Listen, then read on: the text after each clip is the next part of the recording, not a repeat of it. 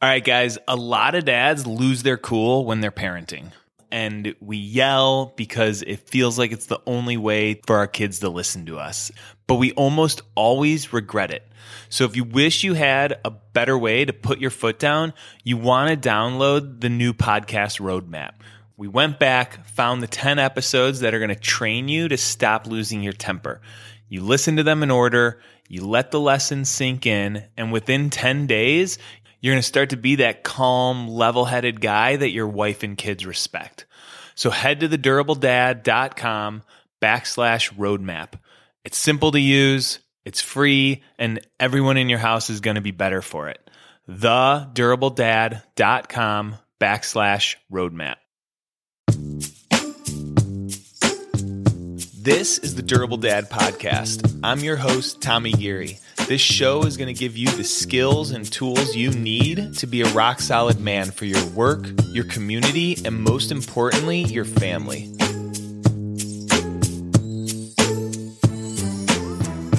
All right, what's up, guys? Durable Dad, episode number 35. Here we go. This is the third episode in a row about relationships. So, three of three here. We'll be switching up the topic next week. And two episodes ago, we talked about how to communicate clearly, effectively our love, our care for our wife. And last episode, we talked about seeing our wife, hearing our wife before we solve and try to find a solution. So, this is going to be the third episode. And the reason I think these episodes are really powerful or important is because we all want solid relationships. We want to support each other. We want to have some fun, smile, have great sex. We want to be able to rely on each other. Yeah, I was just talking to one of my buddies, kind of the same age as me, 40, 45. Him and his wife are going through some medical stuff and it's the first time they've gone through some medical health issues. And you know sometimes those get really personal right? You're talking about going to the bathroom and what your poop looks like and how it's affecting your the rest of your body. And you're having these very vulnerable conversations and it could be kind of awkward but how amazing is it to have someone in your life to go through that with uh, you can talk to the doctors about it all the time, but someone at home that you can connect with, that's the power of a relationship and a good, strong marriage. Like play that out over years, and it's going to correlate to our ease in life and our happiness in life when we have someone to go through the great stuff with and the not so great stuff with. So, today I want to talk about our role in an argument because arguments are going to happen. Marriages are not happily ever after. And all of our relationships go through this cycle. And the cycle is harmony, disharmony, and repair. And then after we repair, we're back into harmony. The part of this relationship cycle that we want to focus on is the repair because we're going to have the harmony, we're going to have the disharmony. The repair is what we can get really good at because the repair could take weeks, could take days, or it could take hours, or it could take minutes. We can shorten the repair time.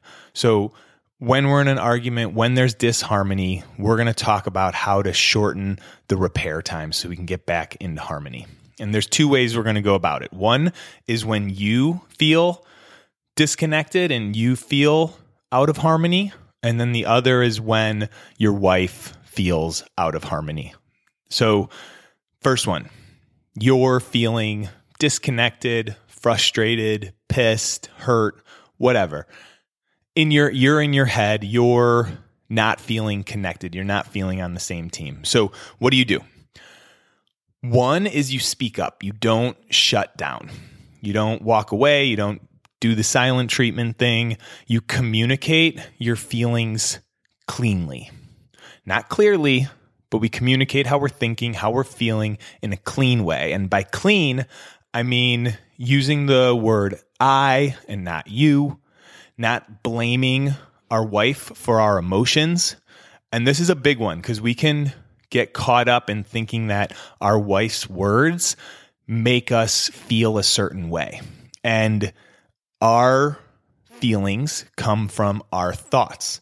And when we live in really tight relationships and we live in the same house and we're together all the time, it can feel like our emotions are enmeshed and we want to separate our emotions. And that's the way to cleanly communicate our feelings when we own our emotions. So, example, you are ready to kick back and watch some football, and your wife asks you, Hey, can you help with this broken light switch? Or can you go grab the kids? It was right before you were about to just chill. And you notice yourself starting to feel frustrated, starting to feel pissed. Instead of grunting and going off and mumbling under your voice and doing the task or getting into an argument with your wife, communicate your emotions, the frustrated, the pissed. And it could be as simple as, you know, she asks you to do that task and you're like, feel that frustration and like, mm, I was really hoping to just chill. I didn't want to do any more chores. I had a long week. And when you said that you needed me to do this task, it felt like everything I do is never enough. And that might sound kind of deep. It might sound kind of soft. It might sound kind of whiny, but that's what happens in a guy's head right? That's what pisses us off when we're like, I had a long week. How can you really be asking me to do something else? Like that causes frustration. And we'll take our wife's request to do something as she wants us to do more. I haven't done enough. Right? That that hurts. There's a sadness in there. So explaining our experience without blaming her is the way to start to repair quickly, right? We're not shutting down, we're not yelling or screaming, we're owning our emotions. So notice what I didn't say in that example. I didn't go to the you statements. I didn't say you always do this. Whenever I try to chill, you always have something for me to do. You've been nagging me about this light switch for a week now, or I was just out at the store, you knew I was there, why couldn't you have asked me then? That's the blame that we want to try to avoid. And we can do this. I don't know. I know you might be listening and be like, uh, that's a little much. But this is the stuff that connects us. Uh, you guys are on the same team.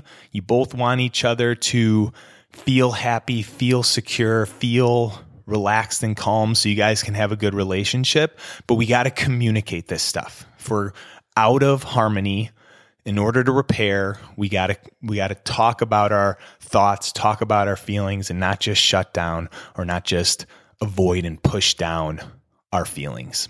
All right, that's the first way when you feel disconnected. What about when you're on the receiving end? When your wife's pissed, when your wife's upset about something? First thing is don't go into defense mode. Don't get defensive right away. Try and hear what she's actually saying. And we talked about this in the last episode, but that was more when your wife was having an issue that didn't have to do with you. In this case, it's disharmony in your relationship, and her problem is with you. So your wife says, You've been yelling at the kids a lot. You're not helping around the house. You're always on your phone. You're just been a real asshole lately. and that's intense, right? That's a lot to unload on someone, but maybe it happens sometimes, right? Your wife has been holding a lot of this in and all of a sudden something breaks the camel's back. I mean, it, it flip it. It can happen to husbands and men too when we just flip out like this. And the best thing you can do in this situation for ourselves, for our partners, is to find the truth in what they're saying. Right? How have I kind of been a dick lately? How have I been shutting down and disconnected? It's hard to do, but in that moment, it's going to be the best way to repair your relationship. There's disharmony. It's really helpful to get that repair done. Yeah, you're right. I have been looking at my phone a lot. I don't know if I've been a total asshole, but I get what you're saying, right? When we go into the right and wrong, it never helps the situation. Defending our position and making it me versus you just creates more disharmony. Right, so those are two ways to shorten the repair. when you feel disconnected or frustrated, communicate your thoughts, your feelings in a clean way. Don't blame. And then in the other case, when you're on the receiving end, look for the truth in it. Don't go into defense mode. And if you and your wife aren't on the same page and you show up like this, the relationship will be better. She doesn't even have to change. She doesn't even have to stop blaming you. She doesn't have to stop doing what she's doing. If you do these two things or work on these two things, you're going to create a better relationship. You're going to repair that disharmony quicker than if you don't, if you just shut up or if you just go back and forth with the he said, she said. All right. So to wrap up, disharmony is going to happen. It's part of the cycle of a relationship, and we want to get better at repairing. We don't want to let things sit. The longer we let things sit, the more disharmony there is, there's more separation in our marriage. And like I said in the last couple episodes, I use the terms husband and wife, but this goes for anybody that's listening and any type of relationship you're in. These kinds of tips will create stronger relationships.